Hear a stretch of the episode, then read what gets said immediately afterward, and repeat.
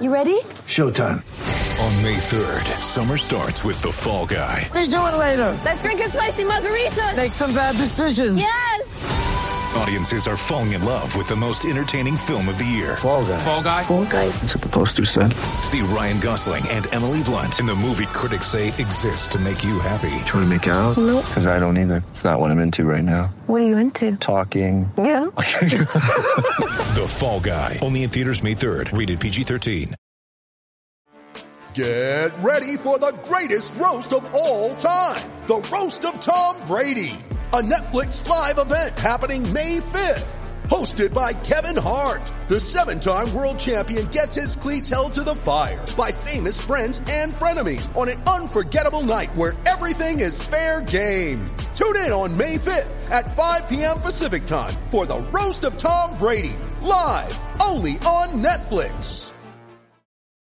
When you need mealtime inspiration, it's worth shopping Kroger, where you'll find over 30,000 mouth-watering choices that excite your inner foodie. And no matter what tasty choice you make, you'll enjoy our everyday low prices, plus extra ways to save, like digital coupons worth over $600 each week. You can also save up to $1 off per gallon at the pump with fuel points. More savings and more inspiring flavors make shopping Kroger worth it every time. Kroger, fresh for everyone. Fuel restrictions apply.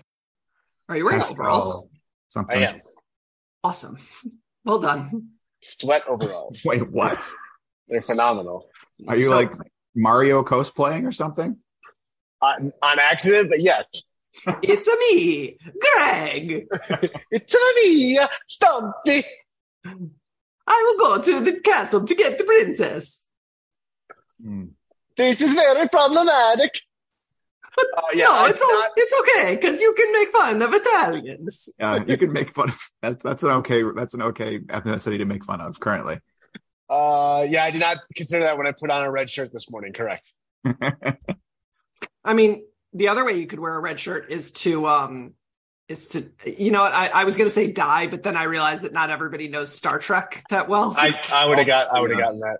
okay. Um, yeah. So, uh, what was I gonna say? Oh, one of the girls I went to law school with, her boyfriend runs a shipping company in middle of nowhere, Pennsylvania. And apparently, these guys called Swoverall are from like the same general area, and they partnered up with the shipping company like when they first launched. So they got a bunch of like excess ones, and they sent me a pair, and they're comfy as shit. Noted. Sponsor us, overalls.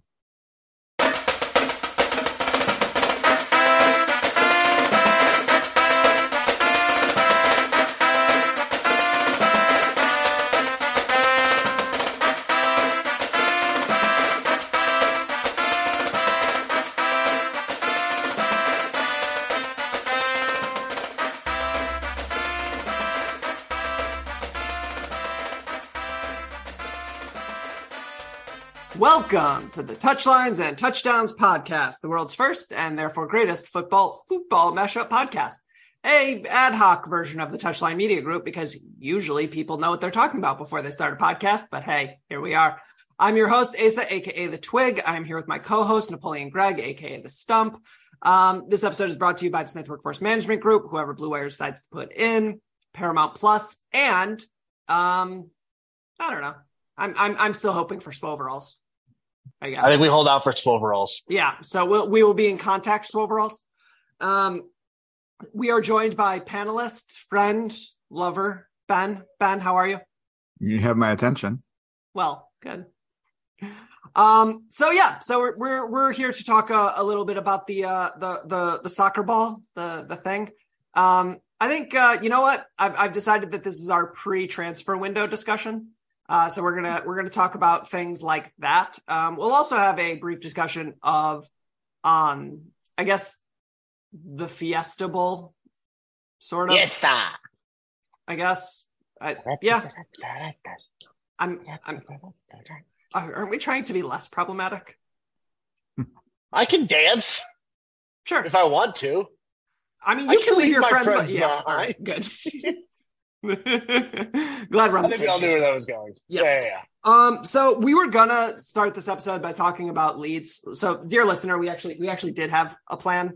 Um, that plan was sent out the window when Leeds decided to um, not play the second half of this game. Um, so uh, I, I'm going to blame their loss on the lack of Tyler Adams. How about that? I mean, he Uh, probably would have been helpful. Although when you just turn it over into an easy goal like the second one, and I'm not sure that would have made all that big a difference. I don't know how much help he would have been against Erling Haaland at this point. Uh, he, who is legitimately somehow halfway through the campaign, still a cheat code. Yeah, they haven't they haven't really figured. I, I it's an interesting thing, and I talked about this at the beginning of the season.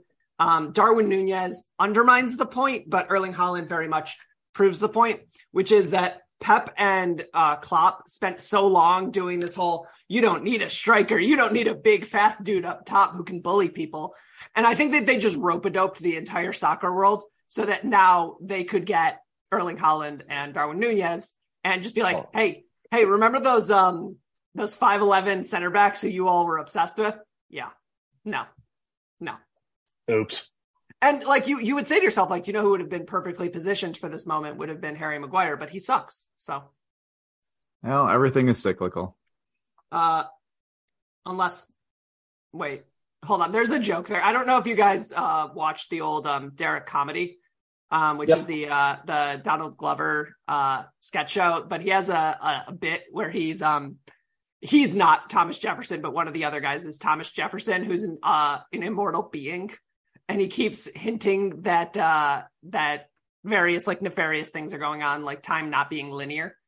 Um, anyways, uh, he talks about time being cyclical and how everything comes back, but in a different way. That was a wonderful. I just want everybody to watch the Thomas Jefferson sketch from Derrick Comedy. Like, I, I understand that that was an unnecessary aside, but what I'm telling you is that is a very, very funny sketch in which they posit that Thomas Jefferson is an immortal, undying being who is as old as the uh, universe itself.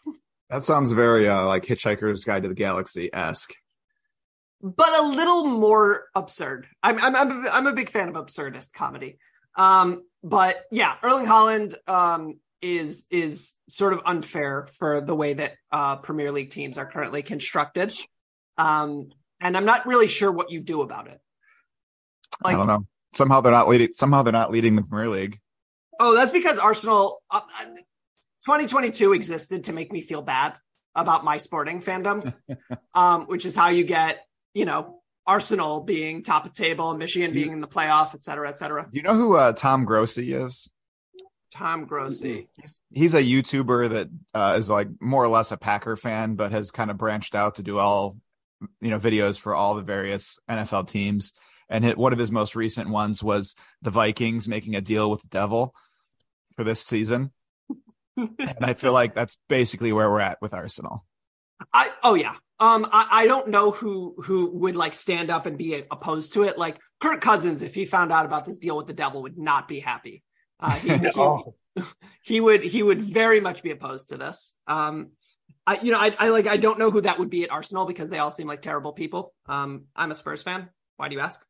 Um, but I, well, I guess it would probably be Gabriel Jesus, given the name. He would go. probably not be a huge fan. Plus, Um, I'm pretty sure Brazil has a pretty heavy Christian population at this point, so he's probably not cool with it. Yeah, I, I. I was I was gonna uh, yeah right. Um, but in terms of in terms of uh, sort of the the uh, reason that we've decided to come here and talk today um, is that we have a lot of quasi transfer news. Um, I'm going to start with sort of the headline, which is our beautiful baby boy being rumored to Inter Milan. Um, I, I guess I should be more specific. Yunus Musa being rumored to Inter Milan, and apparently that being like not like a Weston McKennie to Tottenham rumor, which you know is I every. thought Arsenal was the Musa destination. Is that not it anymore? I'm seeing I'm seeing Inter Milan. how much how much fire is associated with this smoke? At Uh, what level? Zero to ten, my caring level right now. Four because it's before the transfer window is open. Yeah, that sounds about right. I haven't watched enough Inter Milan to even have an intelligent opinion on this. I honestly, I was kind of hoping uh, McKennie could leave and I could just start ignoring Serie A again. oh, that would be awesome. So if I I, would- had one less league to care about, that would be very helpful to me and my family. Yeah, I think I've watched I've obviously watched the most Juventus over the last call it Right. five years, and then second is probably AS Roma because they have the best Armenian player of all time currently rostered. Uh, other than that, I guess whenever Zlatan gets on the field, otherwise I don't Is that care about. Mkhitaryan? Who are we talking about there? Yeah, Okay. he's been Uh, at Roma for I think two years now, Yeah. maybe three. Yeah, he was good back at Dortmund. I haven't seen him since he left though, really. He bounced around the Premier League for a second and then ended up taking an active retirement in uh, Serie A. Uh, so so the, the thing is with uh, Inter Milan, um, and I'm going to uh, put this uh, based uh, solely on um, my FIFA knowledge because I do not watch Inter Milan. Um, but uh, they've got uh, they've got uh, Lautaro Martinez, who's like an 84ish, which is Brozovic, who is apparently just a, an animal according to his distance numbers at the uh, World Cup. Yep, yep. Um, Edin Edin Dzeko, who is still around. Holy cow, he's alive! He, not only is he alive, I think in their last Serie A game he had two goals. He's one of those guys I expect to hear he's playing at like Antalyaspor or some like weird club in Turkey. You're like, oh, that's what happened. it's he so he he's funny because like you know how like uh like um Mob and Transfermarkt they have like uh market values for players that they're sort of auto generated. Yeah, Um, everybody has their own uh, grading system, and none of them are as good as halfspaces.com, baby. You got it. Thanks for Um, the there, man. But uh Edin Dzeko as a starter for one of the biggest clubs, like a, a Super League club who's scoring goals, his current market value is um about the market value of a four-star quarterback over four years. it's like All right. four and a half million. So uh, this is one of my favorite games. I just pulled up Galatasaray's roster just to see. In Let's first- remember some guys. in the first line of like roster, we've got Mauro Icardi, okay. Dries Mertens, Sure. and Juan Mata. Oh, so this is just just see? a like like a fun what like what if from 2013. Yes. Oh, we've got Milot Rashica. We've got Lucas Sure. Torreira. Fine. Oh, this is amazing. This is why I do this every once in a while. Everybody pull up a random Turkish team sometime and just be like, hey, like one of Um, the top three, though, usually. Right. Yeah. As you get further down the list, you start Yeah. getting into names that it's like, ah, I am racist if I try Lot- to pronounce this. Lots of lots of U's and umlauts.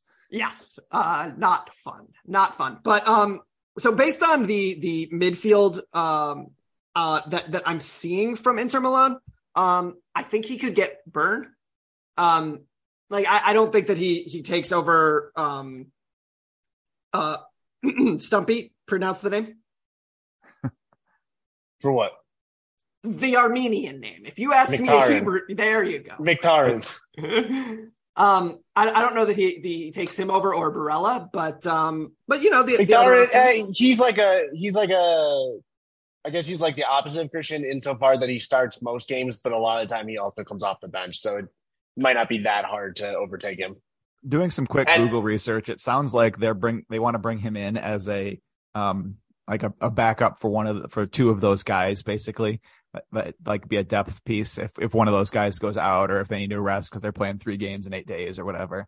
So um, I don't know. yeah. I mean, I, I'm I, ambivalent here. I, I I think the thing is, is that like um, they have Champions League ball, they have domestic cup ball, they have Serie A. Like, I, I, I look, he's not a game in game out game out starter for one of these teams, and we're. uh, I'm gonna I'm gonna sort of give my thesis here. We're far enough away from the World Cup that I want our guys who need to progress to go to a higher level, and I want our guys who who are at their level to drop down a level. So like I'm cool with Yunus Musa going to an Inter Milan. I'm I would prefer it not being in Italy because obvious. But like I'm cool with him going to a higher level because it's like, hey, let's see if he can do it. If Right, he can't, got- we've got two years to find our level, right? Like Yeah, figure it out again. like you can go back to Real Betis in you know 2024 and we're we're good to go. And I, I do think though that the World Cup showed the importance of having guys who are game in, game out starters West Ham. because so much well, yeah, I mean, so much of our what was it, Dest, Musa, McKennie, um, you know, they were all gassed. So they, they Yeah. were not they weren't playing 90 minutes every week. So they didn't have you know what I mean? Uh, so I think having those and a part of that's just health and that's luck. And that's the whole depth thing we've been talking about forever. But having guys that are starters and playing all the time is valuable. as it turns out. Um Yeah, more more Madden from me. so I, I think that like the the thing is with if if Yunus goes to Inter Milan, um, great, cool, that's awesome. I, I I don't know that it's it's changes anything about my assessment of him other than used- to say There used to be stuff about Liverpool with him too. Is that not a thing anymore? Is, is that I just, think I think Liverpool just blew their load on Cody Gakpo. yeah. Yep. and and as as a uh, as an organization run by John Henry, I don't imagine they're going to spend a lot of money. Although, it, Yeah. how funny would it be? How funny would it be if those Boston Red Sox fans ever figured out that the money at Liverpool is the same as the money that's not going to Xander Bogaerts? The moment that happens will be hilarious. Just an entire group of Southie bro- bros getting on a plane to Liverpool to go complain. because it's it's like I, I don't think they real and like obviously like Liverpool is a net spend club like they don't actually spend more than they bring in all that often but if anybody ever tells like Bill Simmons that John Henry just spent 80 million dollars on an attacking midfielder who's meh um I I, I think that he might lose his mind and Is- and that's worth is it there- for me. Is there another writer that is a better example of you either die a hero or live long enough to become the villain than Bill Simmons? By the way, uh he is Um, up there Oh, Rick Rick Reilly. Rick Reilly Rick Reilly. Rick Reilly was one, considered one of the best sports writers of like a generation in the '90s, yeah, and then he like, what is it? He left Sports Illustrated. And all of a sudden, everybody's like, "Wow, this guy's a douchebag." who's the Uh, who is the, the, Detroit centric one would be Mitch Albom. Yeah, sure. Obvious Mitch Albom. Yeah. Who is the baseball writer who we all loved and then it- oh, it- Jonah Keri. Yep. That was for a different reason, though. He don't gets like a very legit, like Bill Simmons just got too big for his own head and like, you know, kind of turned into an old rich white guy. Jonah Keri committed like actual felony domestic violence. Like Oh. he was always a piece of shit. We just didn't know that. yeah. yeah, I mean, I remember in college, like anxiously looking forward to the next Bill Simmons column, and Same. like Yes. like gig, sitting at my desk, like giggling as I would read it. And now every time I see his name, I'm like, what a douche. like Bill Bill Simmons, I, I can say this is that a lot of my views of proper sports writing, um, and proper writing in general are heavily influenced by Bill Simmons and David Foster Wallace. Um, which is like a very specific intersection of like dudes who like footnotes. Um Yeah. like So you can see that in my writing between like going to law school where footnotes are heavily encouraged and then uh, reading a bunch of David Foster Wallace and Bill Simmons. I overuse parentheses and footnotes, and it is very clear. Like I came up in a very specific time period reading very specific people. I mean, I, I literally, well, not in a while, but right, running diaries that are just Yeah. rip-offs of what he used to do 20 years ago. Hell yeah. Yeah. I- but Yeah. like if you, if you think about it, a lot of sports media today is just rip-offs of what he used to do 20 years ago. Um Deadspin does not exist without Bill Simmons. SB Nation doesn't exist Yeah. without Bill Simmons. Did he start Um, the ringer? yeah. Is that his He thing? is the ringer, yeah. okay. Yeah. Um, and also you like you can say like in terms of like hero villain whatever, his like arrogance and ego associated with Grantland, which was ginormous, um, also sort of served as the incubator for like really really good writing and many really really good writers. Yeah. But Yeah. what ended up happening, and it's very, very easy to see what happened as someone who doesn't write and does do a podcast. This shit's a lot easier than writing. And he just started doing podcasts instead of Yeah. writing. And then suddenly it was like, okay, Dave Portnoy is what you used to be. And you're not very good at being like an elder statesman. So what's your point? Well, and have you guys ever have you read um Outliers by Malcolm Gladwell? Yeah. Um so like one of the points I like in it is like the richest people to ever exist like were all born at a certain time, you know, like certain time periods so they just happened to be in the right place at the right time to take advantage of certain conditions or whatever. And like I feel like that's kind of what happened with Simmons.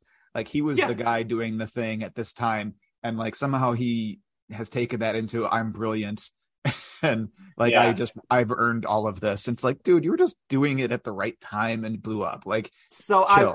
I was having this discussion. I was reading. I, I'm I'm in the middle of reading Soccernomics. Um, and I was talking with my wife. Like as I was reading it, I was sort of like fake complaining, but not really, about how like I missed my moment. Like if I had been born 30 years earlier or 50 years earlier, like I would have been like the great manager, one of the great managers of all time. Not because I'm particularly smart, but because I even like before I had like modern understandings of things, like I wanted to understand why things happened in sports.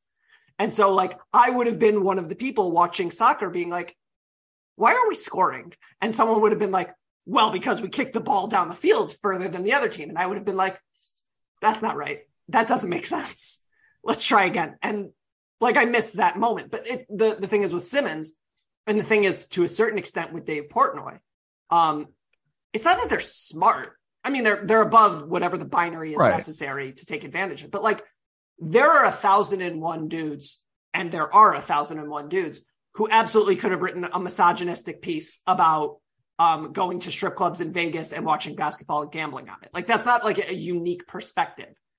It was just what was unique about it was a he did it and good on you, but b and more importantly is that he happened to do it at the beginning of the internet, beginning of Well- the modern internet. Yeah. And he also convinced what is was essentially a corporate entity in ESPN to, you know, kind of bankroll him on that because that was that's the bigger part. There was plenty of people writing that in the '90s, probably, but this is the only one that got a big enough following that it convinced ESPN that it was worth the reputational risk to take on.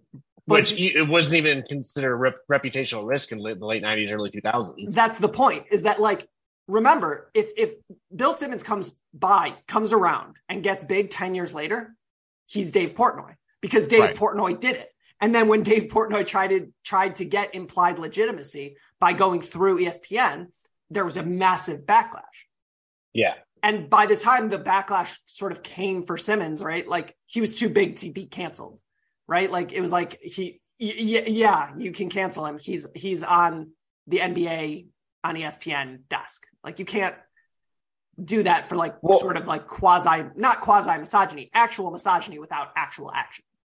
Yeah, and I mean, you could talk about the incubator aspect of it as well. Is that he's at least been management and like uh, mentoring to so many writers coming up in the next generation that it kind of also helps boost him up a little bit higher because it, the the implied legitimacy of you know Robert Mays and Bill Barnwell and Holly Anderson and all of these other people that he gave a start to, or at least helped boost their profile, um, helps keep him afloat as well. and also like there's a huge as like like just sort of on that point like there's a huge aspect of it that is even if bill simmons sucks which again probably um like so much of what we consume now like my favorite my favorite not only writers but like people we've had on this podcast you can you can say one to one would not be have their platforms without bill simmons right like like you can like it's it's very easy to say you know Michael Felder is an incredibly talented writer and talent, talented commentator. And you can say, okay, does Michael Felder have the platform he has without sort of the tangential association with um, Every Day Should Be Saturday and therefore Shutdown Fullcast and therefore Holly Anderson and we're back to Bill Simmons. Like it's not that hard to do it, right? Like does does Bill Connelly have a place at ESPN if Bill Barnwell isn't there first? Like it's it's very easy to do these things. Well, and it's Bill it's Simmons strange it. now too because I feel like it's kind of going back the other direction. People are now like when Bill Simmons was coming up, he needed ESPN to Mhm. really take the next step. Now authors and writers are breaking away and forming their own thing. Um, and frankly, those are the people like I don't trust anything that comes out of CNN or Fox or whatever because like they're presenting it from their corporate company line. Whereas if I have an individual person that I, you know, follow, they're more likely to, I'm more likely to trust them, if that makes sense. Well, the, the, I mean, just to bring this back to soccer, would you rather trust Alexi Lalas or Scuffed? Right. And like, as much as Scuffed like jokes about like them being like corporate MLS media, which they're not, um, but like as much as they joke about that, the fact of the matter is, is that like you can you can listen all you want to Stu Holden, like, sure, great, Max Brestos, great. Um, I I don't mean, trust Look what at, uh, saying. you know, Fabrizio Romano. Like he's Yeah. his own thing. Like he, right, know, and and like depend on anybody. like CBS pays him because Right. they need his legitimacy twice a Correct. year. He brings their legitimacy Right. to them, not the other way around. And the same thing happened Right. with Woj in basketball, right? Yeah. Like Woj like brought legitimacy to ESPN, not the other way around. Right. And you can to see it. Yahoo to Yahoo Yahoo, first. and then they Yeah. poached him. Right. But if you look at like the other way around, right, which is like the the the NFL version of Woj is Adam Schefter, who is just a PR filter. Yeah. Like, and so like I I, I found out today that I I did I I didn't even follow Adam Schefter on the main account, which I was like, that's wild. Why don't I follow Adam Schefter? And it's like he's not an essential aspect of this whole thing. well, Um, and it's no. got, actually gotten to the point where I don't trust Schefter anymore. I don't trust Schefter at all. Like he's just a mouthpiece for either ESPN or whatever an agent or team wants to get out there. Usually like, agent. Yes, It- now you just have to now you have to find like like there's certain people I don't like I don't follow certain honestly I follow very few um like mainstream media soccer accounts because I figure if there's something that's actually important somebody else is going to retweet it or say something relevant about it so I don't have to follow you know Alexi Lalas or you know whoever um Yeah, I mean, I, th- I think that that's like a like a very legitimate way of, go- of going about this. Um, but I, I- think like in terms of like sports media and the way that we talk about what we talk about, it's it's interesting the way that we've all decided to go about it because they're they're like the the Euro snob versus MLS stand thing. It's actually a much more like distilled version of trust in media. And like I, I I hate to get like actual criticism here, but like that's what this is about. Like the whole like Eurosnob versus MLS stand thing is is a criticism of legacy media because people who otherwise would have gotten their information from Taylor Twellman on ESPN or Alexi Lalas on Fox or whoever is is the quote reporter unquote Stu Holden um they don't trust it because so many times you've seen um legacy media lie to you right? Like there's there's like a very long and and I don't need to get into this. There are very smart writers who talk about bias in media and you can go read them and it's not just a sports thing it's a everything thing. Yeah. um but you get what what that argument really is is it's not really about whether MLS players are better than Juventus or Inter Milan players. They're not. Nobody thinks that they are. It's about how we talk about those players and whether you get into a question of like, are you supporting a Sebastian Lletget in our starting 11 because you think he's the best? Or do you think that, or are you paid to believe that? Right. It's like there, there's that quote that it's impossible to convince somebody of something that they are paid not to believe in. right Like, like you, you can't, you can't convince someone to believe something that they're paid not to believe. Well, and I think part of it too is like you try to be aware of your own biases, but like if your job is watching MLS, like you know what, I'm paid by MLS, I watch every single MLS game. You're going to naturally think MLS players are better because you spend so much time watching them. And if you don't watch a ton of whatever, uh, the Dutch league or Serie Belgian league. yeah, whatever. Like you're just gonna naturally be like, I've seen this guy play a thousand minutes, and I know he's good in this league. Like that's just gonna be a natural way to feel, way to think about it. And I, I, I think the best way to, to think about it, like listeners, like the, the best way to think about this is that you have teams that you watch, right? I watch a lot of Big Ten football. Like it's the it's the football I watch a lot. I don't actually watch that much SEC. I watch No. sort of none ACC. Um, and so when you ask me like who's a better linebacker historically, Josey Jewell, who's a random Iowa linebacker who just came to mind, or I don't know, pick a team, you know, pick pick a team in the Big 12. Oklahoma State. Uh, oh, that's what I was gonna say. Okay, Oklahoma State. Pick an Oklahoma State linebacker who was a second team All American over the last 20 years. I'm going to say Josey Jewell is better because I've watched a lot more of him. Malcolm Well, it's like- Rodriguez.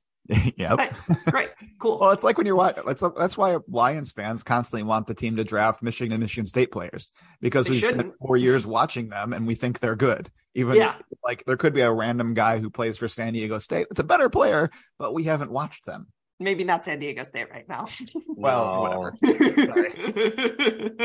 um but like but but but that goes back to the whole question of like what is what what do we want out of our our media like do you really want and and and bill simmons again like changed the mold from like objectivity to unabashed unobjectivity which I think like that was sort of like what was interesting about the SB Nation moment. And I think the moment's dead. Like SB Nation blogs don't really do anything anymore um, No. because Vox killed them. Um, and like siphoned off all the worst talent or like all the best talent. They just like sort of kicked out, which is a decision that Vox made. But um, way to go, Ezra Klein. Tell me about today. Um, like Which Like, might also explain the multiple uh, filings of bankruptcy and then restructuring, and then we're back to the start. and we're back. Uh, but like that's like sort of the whole point is that like one of the reasons, and I have a lot of issues with MGoBlog, a lot of issues with MGoBlog, but they did something that was really interesting, which is we are homers. We are homers, and we are not going to pretend to be objective when we talk about things, but we're going to give you a lot of information with which we have used to support our preconceived notions. Right. And Honestly, can- like Bill Simmons and Memgo, Emgo blog, I mean, like writing wise, are probably the two biggest influences on what I do because I find fans trying to do intelligent analysis is probably about the best coverage you're going to get. Um, because like the national people don't care about your team the way you do.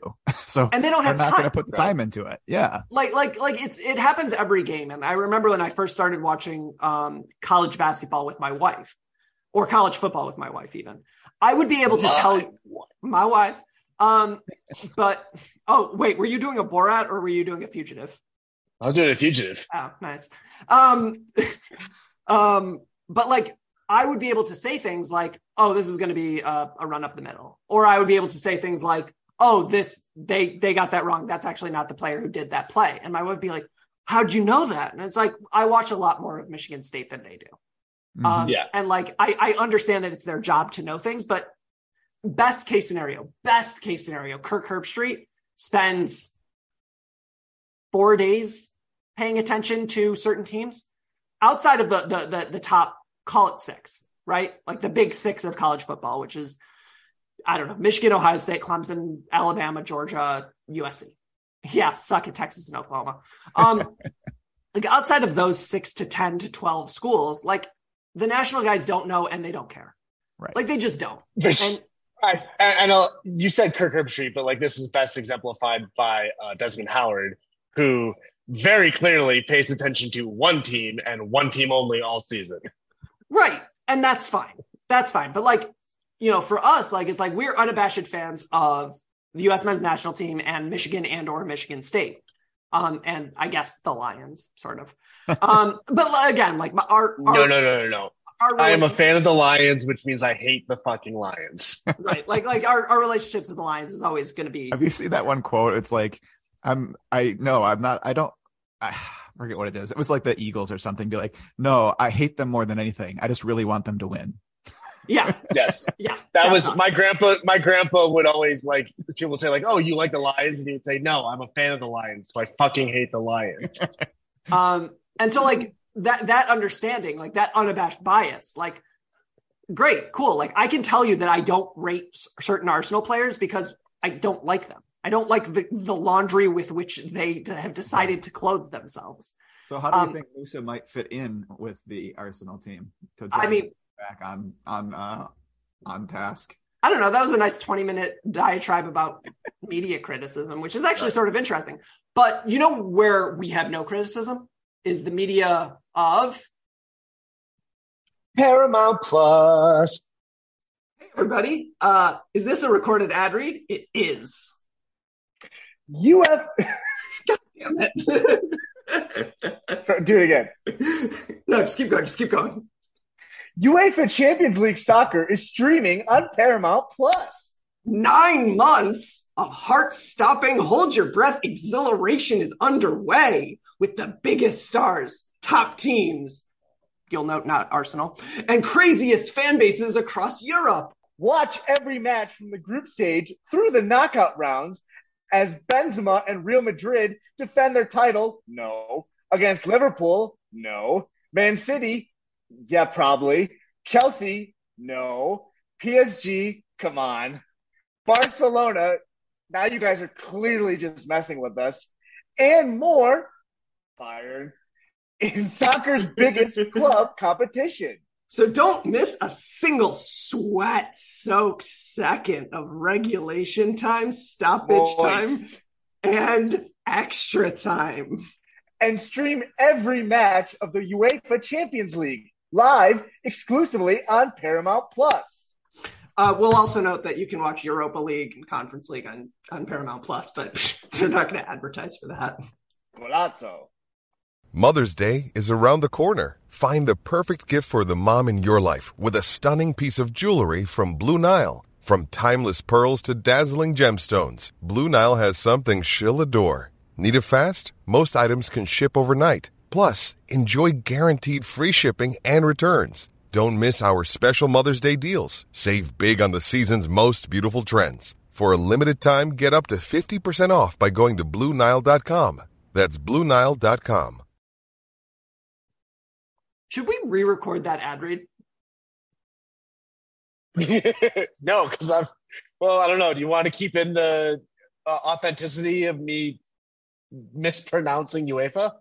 I mean, I, I think like like just doing a sec- second version for the second half of the Champions League season, uh, which can be seen on Paramount Plus, um, would be funny. But so in, in terms of Musah, I think that he he would fit in. I think that he's the type of player who can fit in wherever he is because what he does is sort of system proof, right? Like it's like, hey, be good at beating people off the dribble and working hard and bullying people. Like everybody needs that. I mean, everybody wants somebody press resistant these days. Yeah. Um, so I, I I think like that's the big news there. Um, Christian Pulisic started in his first game back and should have had a lot more than he ended up with. Goal and a penalty drawn. Yes. Yeah. Um, but I'm sure I'm sure Chelsea fans were like, get him out. We need to start some dude who I've never heard of because he's from Cobham. Um, yeah, I figured that out. It, like it took me a really long time to figure out why they are the way they are. And it's it's just they're they're they're obsessed with their homegrowns. Yeah. Um, and it, it's like yeah.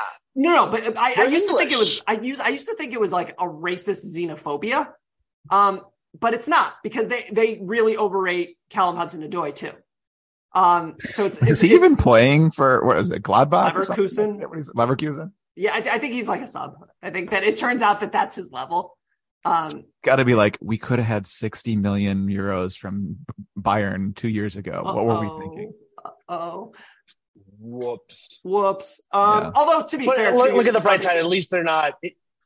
At least they're not in financial strait, dire straits. So like that's fine. Yeah, and I was going to say two years ago they didn't need the money because, Well- um, you know, Pulisic was rumored to be going to Newcastle, but has that quieted down now? I think that that's quieted down now that Newcastle don't need him. Almiron is on fire. Yeah. like it's it's like they, he's picked a really bad time to uh, be uh, that guy. Although, is Almiron plays mostly on the right? Yeah, Yeah.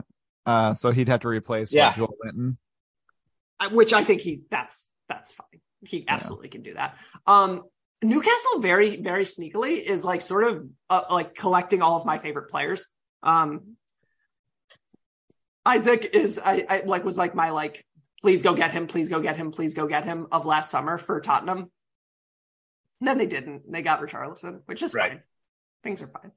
Um, but I think Pulisic, in terms of a move for him, I'm I'm going to uh to upset all of those 14 year olds on Twitter who say that you have to go to the highest level and try to fight it out because there's some honor in losing or something.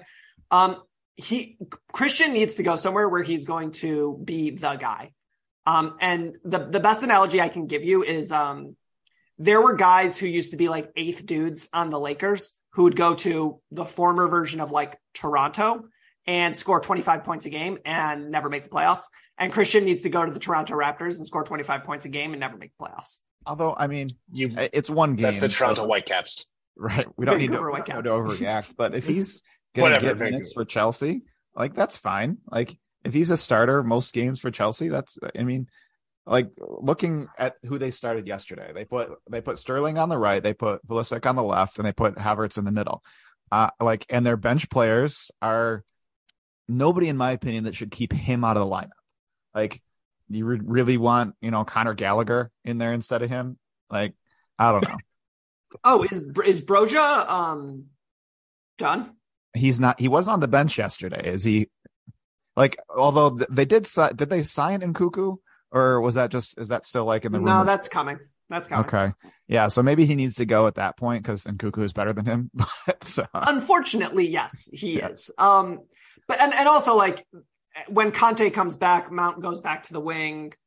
Um, you know, do you start Yeah. Aubameyang and put Havertz on the wing? Like, there's a lot of sort because he's not going to overtake Sterling, and clearly for some reason he's not going to overtake Mount. Um, well, I mean, those are different players. Like they honestly, I don't see how they're in competition with each other. But so so the thing is like from my point of view is that it's like um Aubameyang starts and then they put Havertz on the wing because Havertz like Yeah. Havertz is not a striker. Like he's just not. Uh, We we have 2 years of evidence of him having what one nice striker moment in 2 years and it won them a Champions League. he's just a really, really good soccer player that can kind of do what like do an adequate job wherever you put him. But I still, I, I've been watching him since he was at Leverkusen, and I still don't know what his best position is. I think that he's um he would I think he would be best in that as as like a dual 10 in the old uh Berhalter system. Yeah, like maybe when Thomas Muller retires, he can go do Muller things for Bayern. I think I think that that would be like a great role for him. yeah. But Yeah. yeah. it's it's it's a question. I don't I don't really know. Um but for for Christian like when I say like go to a lower level, I'm not talking about the Vancouver Whitecaps. I'm talking about like you know, Like go replace um uh, what's his name at Crystal Palace? The guy who scores all their goals. Zaha. Zaha. Yeah. Well, like it, it doesn't even need to be Crystal Palace. It can, it can be like AC Milan, right? Or like Yeah. Dortmund, right? Like these sort of like Champions League squads that are just never going to win anything. Yeah. Um, well, somebody just said, who was it? It was- I think it was that MLS transfers guy. Like these, he makes such a high salary. I think they said he makes ten point five million dollars a year yeah, at um, Premier League, and he just won't get that in any other league. He won't get half of that in any other league. I, I mean, I don't know what the pay scales are, but yeah, he's. So- I mean, so he's what- topped out. yeah, one of the responses to that was like Villarreal's highest paid player is like a third of what Christian makes. Oh, really? Yeah. Yeah, that doesn't Yeah. shock me. Um, and Villarreal is like what sort of, well, yeah, a step below what I'm talking about. But It's like a um, third-ish tier La Liga team. Yeah, I still, I would still Bottom love. second tier? said this. I don't know how many times. I would still love to see him at Bayern because I bet they could pay 70, 80 percent of that, yeah. and then we would get to see him just murdering teams in the. In the, Well, in the, the- by German- payroll, it's going to be it's going to be Premier League teams, then like all of the big clubs for the. Right. Because Yeah. like they can get you- you- kind of you should put- them. You should put Madrid and Barcelona above Premier League teams. Also that. well, since they're basically sponsored by the, you know, the Spanish government. And honestly, PSG if they want areas. PSG if they want it. Yeah, so like like PSG can pay whatever they want. Barcelona and Madrid can pay whatever they want because money's not real. And then from there you get like all of Premier League, the the sort And of the Bayern. Bayern, Juventus ish. Although Juventus is broke. Um Weston, like we'll we'll talk about Weston in a second, but like Weston's gone because they do Yeah. not and they they they went full our board resigned. We are going through chapter 11 very soon. Are they gonna get? Are they gonna get like relegated again? It's possible. They they don't have any money. I really don't know the whole story there. Is there like a 30 second version? I've seen like clip like headlines here and there. My Uh, understanding the government the government does not think that taxes are necessary because they enjoy having a very large soccer club, but the rest of the world then decided the taxes were necessary. So now we have to kind of pay the piper. my So understanding wait, is the that Italian government was letting them not pay taxes? I think that it was like Not like- letting Yeah, not Like, it's- it's- sorry, letting, but sorry. Like for non-personal reasons what you can do is you can do things like at least in America and I'm this isn't tax advice but you can like if you're in corporate situations you can like I'm going to defer tax payments to 2026 um, because actually we lost money this year and we're going to carry over that loss for 2 years like there are a lot of very weird things you can do if you have a billion dollars to make sure that you keep a This is billion why dollars billionaires always have zero taxes. yeah basically right. um, so like the whole thing about like like I'm gonna use like a very loud example right now. Um, Donald Trump didn't pay taxes for a very long time, not because he was evading taxes, but because he lost so much money so many times that you can carry over losses. So like if you have negative income in a year, um, not only do you not pay taxes, the next year your income is subtracted reduced by that by yeah. that much. So Oh. like so like uh, just just use like like the, the the loudest example like that's what Donald Trump did. It's not actually tax evasion. It's just um lose huge once, declare bankruptcy, and have a competent ac- ac- uh, accountant. A- accountant, right? Lose huge like once, and you'll never pay taxes again. Um, it's it's actually um just to to bring us back to soccer or football. Um, John L. Smith didn't actually lose eighty two million dollars in real estate. He just said that he did. Um, so that he never has to pay taxes again. Although he might have, he was an idiot. But like when I when you see massive, massive losses by a formerly famous person, usually it's not like that. Like it's Ah. they, they don't have $82 million to lose. And it's just fun- like in, in, impre- increasing the debt discharged in bankruptcy, so on and so forth. what I don't know this this is a completely personal non-related story but the only time I've ever owed taxes in my entire life was the first year I was married I was a substitute teacher my wife was a first year teacher and somehow we owed like $500 and at the time it was like how are we ever going to pay this like Yeah. we make Yeah. no money how can you want more money like I mean it's kind of funny looking back on it but at the time it was like the world was crashing down The, yeah, the, I can only imagine as like as like early twenty somethings with teaching jobs. It's like, oh my god, this is an insurmountable. Right. Do you know how much money amount I was money. a substitute teacher? Do you know how much money a substitute teacher makes? probably not much more than $500. Seven, seven fifteen an hour. I think I made a, I think I made like eleven thousand dollars that year. There you go. Jesus, There you It was Um, not great. We treat our teachers well in America. Um, yeah, Substitute yeah, teachers so- are a warm body. That is all. You're there. shout out Angus. Uh, yeah. So, but like that's basically what it is. Is that the is that Juventus was um doing creative accounting. So I don't know the Italian tax code that well, obviously. Uh, but so, but like what they were doing was either border was either legal at one point and then the tax code changed, or it was like borderline the entire time, and the and the government just kind of like tur- turned a blind eye blind eye to it because it like behooved the government to have a very powerful soccer club uh, located in their country. And then when it no longer benefited, yeah, when it no longer benefited uh, the Italian government to have to allow this sort of um, creative accounting to continue, that's when they decided like, no, no, no, we need repercussions now. It's all due It- like now. if you're wondering, um, this may or may not have something directly to do with, oh, I don't know, Cristiano Ronaldo. Um, it's him. It usually does. It's it's him. This the actual like the the the, the tax evasion here was Cristiano Ronaldo's transfer fee didn't exist. Uh, So uh, where is McKennie legally. going as a result of all this creative tax keeping? Hold on, you want you want to you want to do something real weird? You want you you want to start a rumor that nobody's ever started before because he's going to Tottenham. I don't know if I can handle That's- watching Tottenham like you guys do. Uh, I, it's not thought that was going to be. I thought the rumor was going to be Cristiano Ronaldo commits tax fraud. And I was like, no, no, no. Like that's that's happened in all all the stops. Like that's that's why he's now going to Saudi Arabia because there's no tax laws there. Oh, there I are assume. very real tax laws. uh, the tax laws there is, um, I mean, I can give you a book that elucidates them very, very simply. Ah, It's called the Quran. is it the Quran? Yeah, The Quran. Yeah. Which I actually, figured out where you're going with that halfway through. yeah. Uh, it's, it's like, um, if you, if you set up a financial system based on, um, like the Islamic or Judaic, like it's actually very similar. Um, like there are very clear tax laws. Um, and, and so like, it's not like this archaic IRS book that has like 4,000 different codes. It's like, how much is taxes? Oh, one out of 50. One out of 50 what's? Agricultural units. Fucking take it to Jerusalem. Whatever you've got. Widgets, widgets. um like you know you just you take it to jerusalem and you exchange it for something there and you eat it in the city or it doesn't have to be like the very simple rules i assume the quran is similar um is my understanding um where you start getting into weirdness is like there's no interest so how do you charge interest on back taxes it's a very funny question um but uh in any event um the situation with juventus it means that Weston's leaving. Um, I don't know that he's going to the Premier League. I sort of doubt it because I think that if somebody in the Premier League wanted him, he'd be there. Um, Yeah, I don't like think I don't think he is. I think yeah, I think if if he was going, he would have already made that move. I don't know think he's going to make it at this point.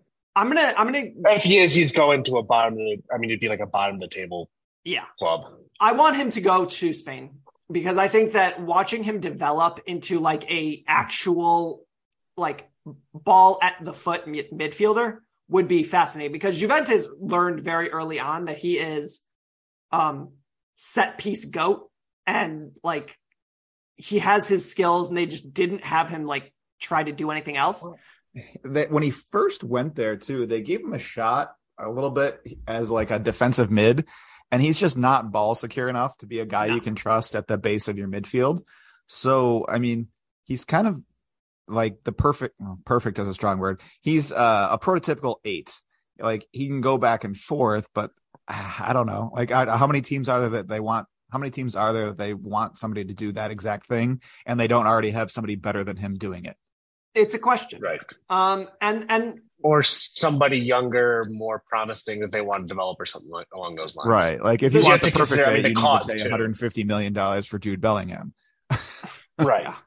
Um, and although I, it, it is an interesting question of like, where, what do we want out of Weston McKennie and where do we see him progressing? Because, um, like from a, from a USMNT perspective, like it's sort of like, do we want him to go to a place where he's playing a ton and has the ball at his feet? And that's So- sort of what I want. It's like the Mark, uh, opposite. Mar- so I'm sorry to interrupt. Hey, so Marca has uh have, wrote an article yesterday, and the three teams they've got in it are Chelsea, no, Dortmund. I, w- I would be down with that, or right. Tottenham, which I don't know. You how how would he fit in with, with Tottenham's midfield? I mean, he's, it's, it's a question. It's, Would he be a starter? No, probably not. Um, Nah, when when they yeah, when they go to their when they go to their three five two, maybe he would, um, because I think he's better than um Oliver Skipp and or um, but but like the thing is is that he won't slot in above Pierre Højbjerg because um Nope. he does something different and he won't slot in above Bentancur because um Conte loves Bentancur. So I mean, Dortmund wouldn't be a horrible fit because they're if about Jude to lose, leaves, they're about yeah, to lose Bellingham. I don't think at the, in January, but at the end of the year. So maybe he's, you know, Germans love to plan. So maybe he They- is like the they do You know, the love backup. planning. No, did you know it's illegal in Germany to to give less than a one month like notice that you're leaving your job That's wild. no. because you have to give the I company thought you were, a plan a plan for you to leave. I thought you were going to say it's illegal to not have a budget. That's probably mean- true as well. Uh, in- interesting note, uh, Stumpy, uh, as a corporate attorney, you should know, um, it's illegal in America not to have a budget.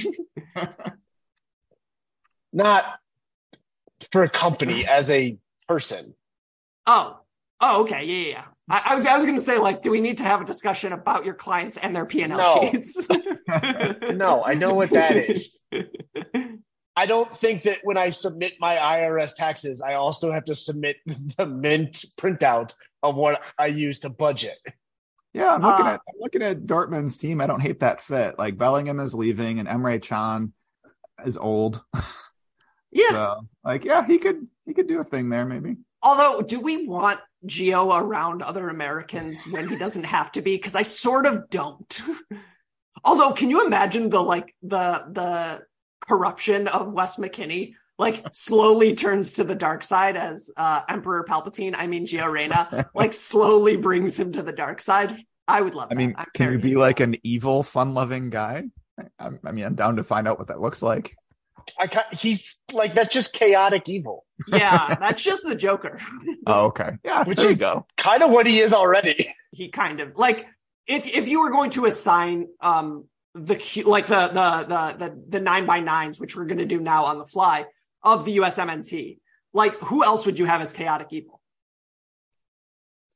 Uh, the only other option would be Gio, and I think that he's no just Gio's Gio's absolutely lawful lawful, evil, yeah Yeah, I Yeah. mean, Jed, Jedi is chaotic, but I would call him chaotic, chaotic good. good. yeah he's chaotic. Like chaotic a good cocker spaniel or golden retriever or something. He's really happy. um I think I think true uh chaotic neutral is Dest um Yeah. I yeah. Because he I doesn't do any. There's no purpose to anything he does. He just does things and then reacts to how reacts to how everybody reacts to him. Like, oh, Right. that was bad. I want to do that again. I think Tyler's probably true evil He's got like an actual Captain America vibe about him, though. I don't know about that. I think I think that he has a very No, 'cause negative he- vibe to him. Yeah, he barks a lot. He barks Yeah, way that too is much true. to have like the. I mean, at at best he gets a neutral designator, but there's no way you can put him in good. He he barks too much. I, I think I think true evil. I think um uh what is it? Uh true neutral um is uh is Matt Turner. Like I, I get nothing from him. Yeah. Um Yeah. so then Ethan we're in law, lawful neutral would probably be um Brenden Aaronson. Feels feels like he he could fit, fit that role. I don't know. Golden Retriever vibe about him. so you think he's, he's yeah, too he's much good. pressing.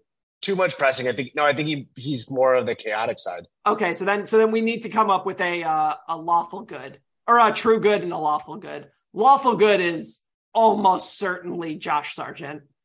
Um, I think I think Yeah. that one's a, a a pretty easy one. Um, I think sort of And neutral. true good is Tim Weah. Can you be a ginger without being evil, though? It's a point. It's a point that I had not considered. Um, It doesn't mean you're evil. It just means you don't have a soul.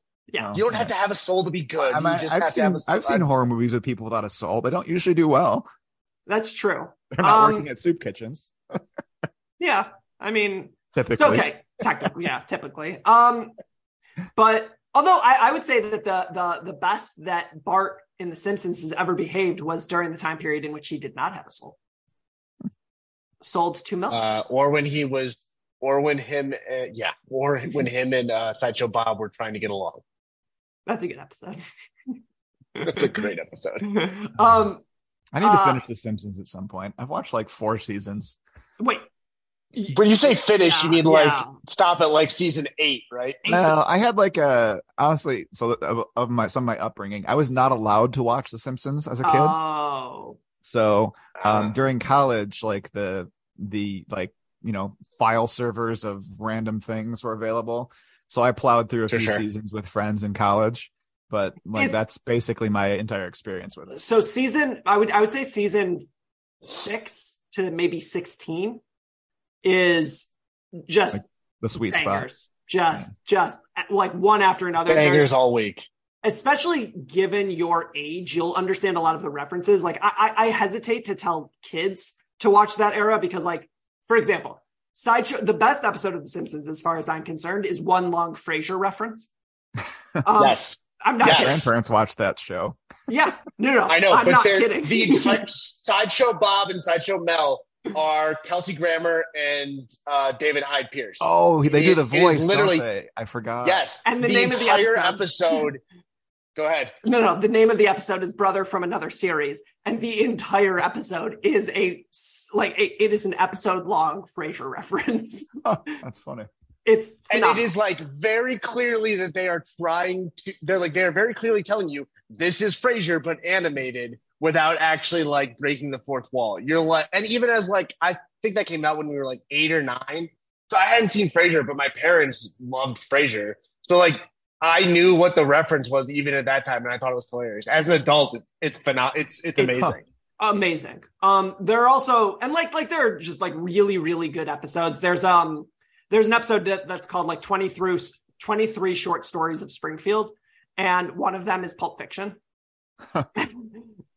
Or uh Hank Scorpio I forget what the episode Scorpio title is called, episode? Hank Scorpio. yeah, Yeah, which is uh, basically Austin Powers before Austin Powers like came out. It's just one long mocking of Bond thrillers.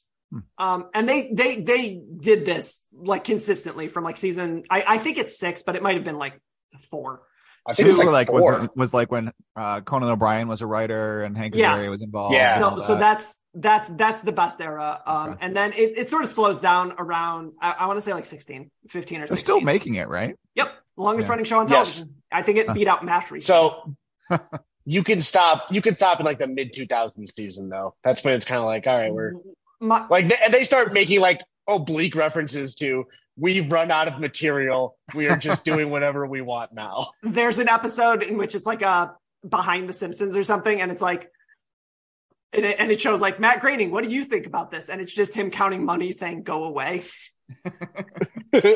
Um, There's a line in the 200th episode that's like, "How are we still doing this?" or something like that. It's like I no idea, and that Uh, was like 300 episodes ago. and I would say that the best latter day episode of The Simpsons is actually a South Park episode um, called Simpsons Did It, um, in which uh, Car- Butters keeps uh, trying to like pull pranks or something. And um, people keep referencing the fact that Simpsons already did it. Like, and so like it's- South Park saying like, "Oh, we've come to the end of our run because Uh, everything we're doing, Simpsons has already done." Which in turn was Yeah. its own. And also, like Simpsons has a funny thing that happens, and you'll notice it pretty starkly because if you watch it like in a row, at a certain point, like the, the whole point of The Simpsons is that it's an average American family. And in the beginning of The Simpsons, it was one earner in a two bedroom in a three bedroom house. Um, and they went went to church every Sunday and they lived in a small community and their like pastor was a huge part of their lives, right? And they like struggled with money and blah blah blah. And at a certain point, that became such a ridiculous premise that you would have a one earner family living in a massive house that they have an episode devoted to how ridiculous it is, or not an episode, but the end of an episode. Um, which is uh, Homer's nemesis, uh, Frank Grimes. He he like he talks about how ridiculous the whole thing is. But you can Yes. see like how what their view, what the writer's view of American sort of normal society is, and it shifts over time. It's very interesting. Like again, like as like a, a piece of like like a mirror of American society. Um, Also, Uh, you meant you mentioned Conan O'Brien being in the writers' room. Conan O'Brien told this story on his podcast a couple years ago, and it's one of my favorite stories. That the uh, writers' room Fox got Fox got them in trouble. The writers' room in trouble because that their snack budget was out of control in the mid '90s. So their solution was, uh, so their solution was to like they scaled back the snack budget and they started seeing how much they could get away with ordering for lunch. So they just progressively started ordering more and more and more for lunch, seeing where trying to see where the line was. And they got to the point where they were ordering ordering like surf and turf lunches before somebody finally like emailed them and was like, uh, isn't this a little much for the writer's room? And Conan, Conan O'Brien stood up and was like, that's the line. That's where we can we can, we can go right to there. um, but I I don't remember how we got on The Simpsons, but um, but yeah, you should watch it. Um, it's it's great. Um, and and and like those early seasons are are just like very well written. Um, like I'm gonna the talk Susan into it. Although to go '90s, we actually just watched the first three episodes of News Radio last night, ooh, which I have not seen, but I had always heard good things about.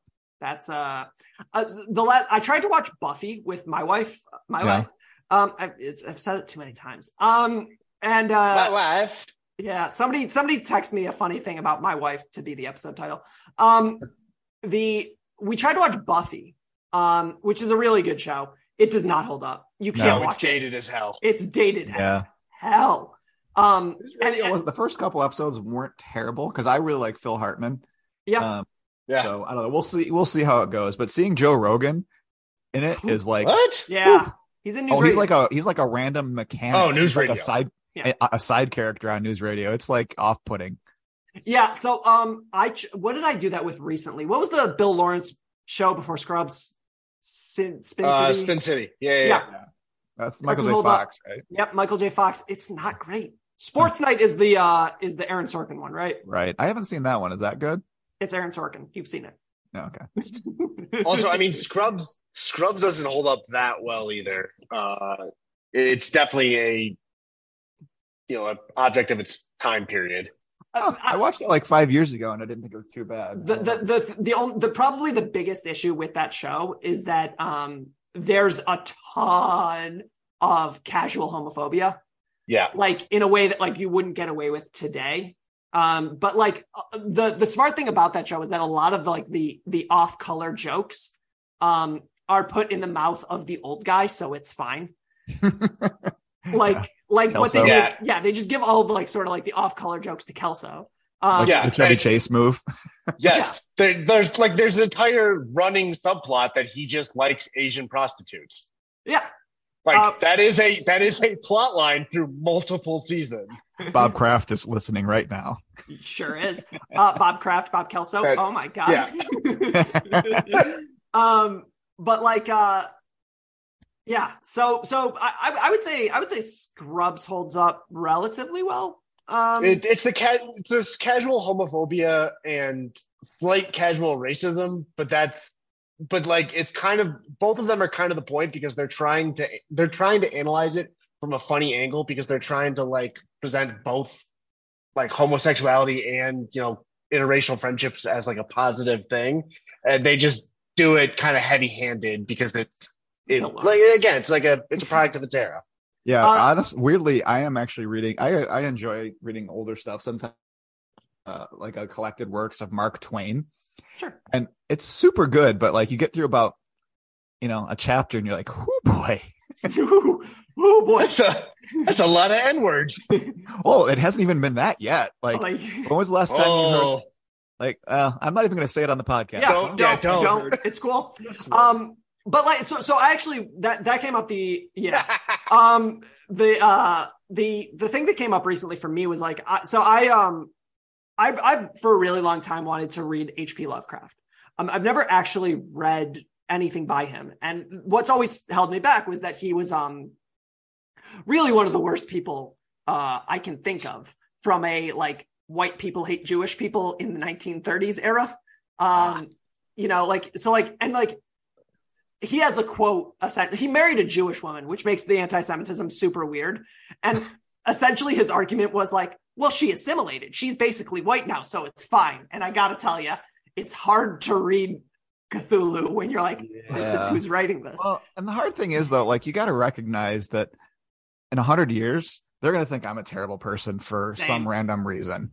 So like, I just have to like, you know what, Tom Sawyer, Huck Finn, you know, Mississippi writings, it's good writing. And I just have to realize this is from a so bygone world. the best the best um argument I've heard about this is act- it, and and I view this to be like so poignant is um for some reason our society does a really good job of accepting that other cultures have different um understandings of the world systems. value Yeah. systems but we don't understand that our culture changed in the last 100 years like Yeah. we have a ton of uh grace for spatial um value systems but none for temporal um and like that's the best argument i've heard about that so like if you like if it's if there's there's a joke in the jewish community which is like you like what writers should you read um you know because they weren't anti-semitic and the answer is none like there are no great writers for you to read because all of them hated jews like roald dahl massive anti-semite um really? yeah, yeah, huge anti-Semite. Um, J.R. Tolkien was not. Tolkien was good. Um, uh, the other one, C.S. Lewis, huge anti-Semite. Yeah, Uh, he hated a lot of things though. cracks. Um, and like, I love and like, C.S. Lewis. I don't yeah. know, It's making yeah, me sad. well, George Orwell, uncomfortable with how uh, anti-Semitic he was. He wrote about how uncomfortable he was with the amount that he hated Jews. Not that he stopped hating Jews, but he was like, I think I should tone down the hatred of Jews. I mean, that's an A for effort, right? Not for the substance, but like the process to get there. it's it's it's if, if you read his diary, it's fascinating. He's like, You're like recognizing your own problems, but like, yeah, I'm good with it, really. it's like, oh, I'm an alcoholic. Ah, you're an AA. You're trying to fix it. No, I'm just acknowledging this. Yes. like, okay, cool. great. This is a problem I have. Moving on. um, this stopped being about soccer.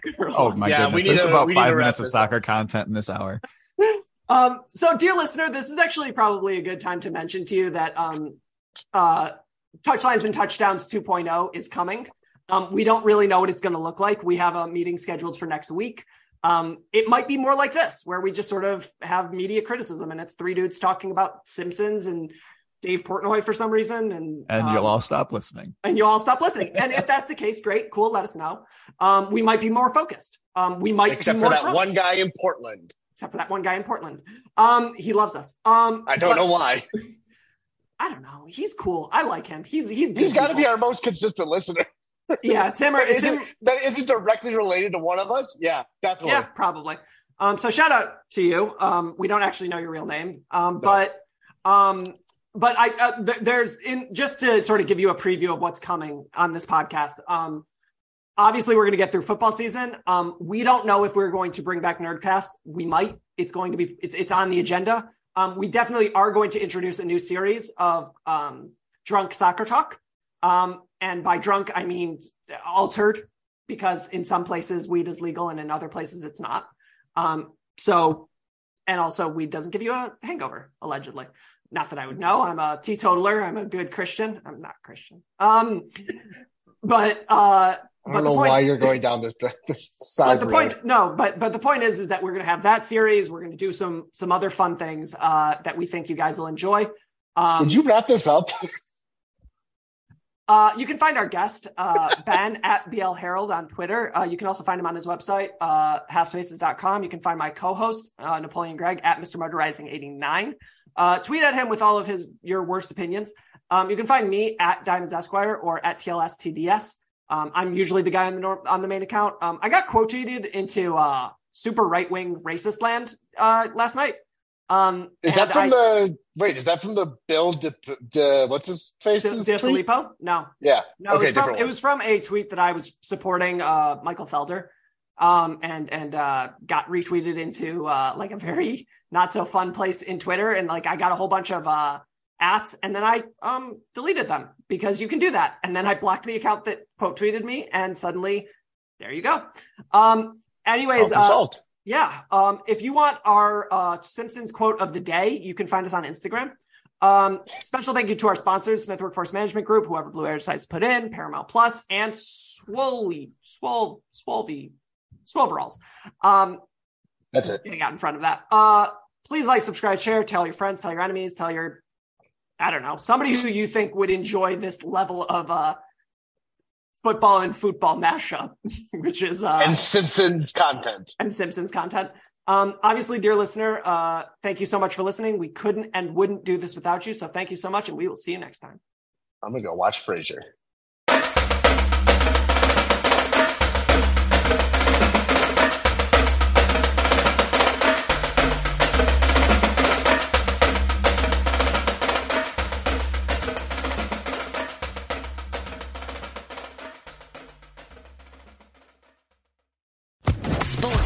Podcast Network.